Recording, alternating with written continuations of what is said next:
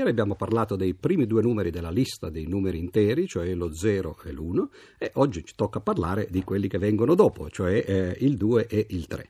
Il 2 e il 3 sono forse i numeri più usuali, quelli che fin dall'antichità eh, eh, sono serviti per fare metafore di ogni genere. Cominciamo con il 2, che è ovviamente l'immagine eh, della contrapposizione, della dualità per l'appunto, che prende il nome dal, dal numero 2 stesso. Eh, senza la dualità tutto sarebbe indistinto, ci sarebbe soltanto l'uno indistinto, come c'è d'altra parte in molte delle filosofie.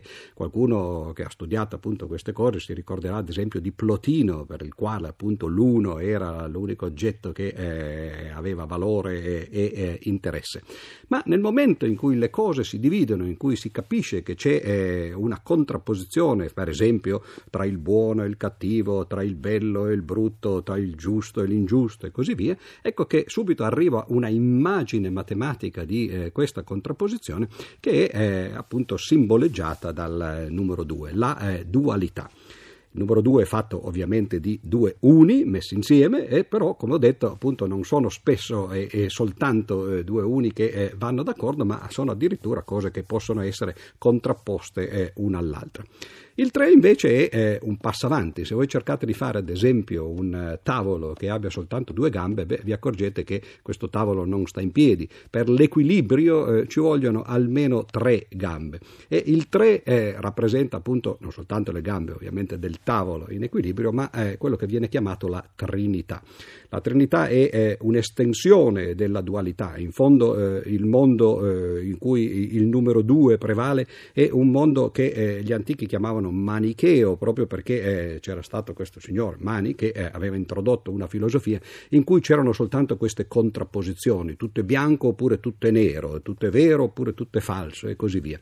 Però eh, il mondo manicheo è un mondo un po' rozzo, un po' rudimentale, eh, spesso nella vita eh, non si può appunto eh, immaginare che tutto sia bianco o nero, a volte ci sono delle sfumature e la prima sfumatura che si introduce nel pensiero da una parte e nella matematica dall'altra è appunto quello di mettere qualche cosa di intermediario tra eh, i due estremi e eh, si arriva quindi in maniera abbastanza naturale al eh, numero 3.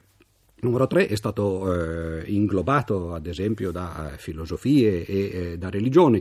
Possiamo fare due esempi, tanto per eh, far vedere come la matematica, certo, usa i numeri, ma poi questi numeri vengono utilizzati eh, nei, nelle branche più disparate della cultura.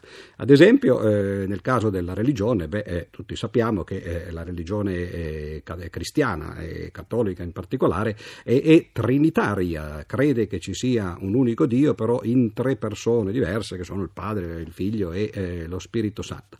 Ma anche nella filosofia le terne sono state fondamentali.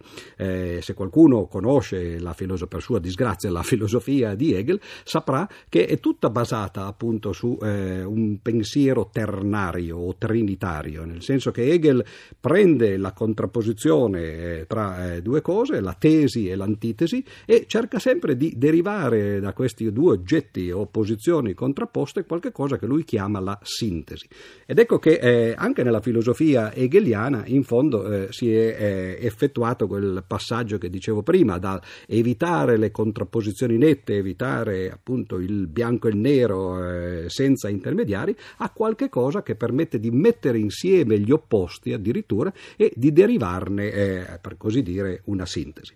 Quindi il 2 e il 3 sono effettivamente ubiqui nella storia del pensiero eh, umano e soprattutto occidentale e eh, per oggi ovviamente ci fermiamo qui, ma domani continueremo la nostra serie dei numeri andando oltre e eh, passando al 4 e al 5.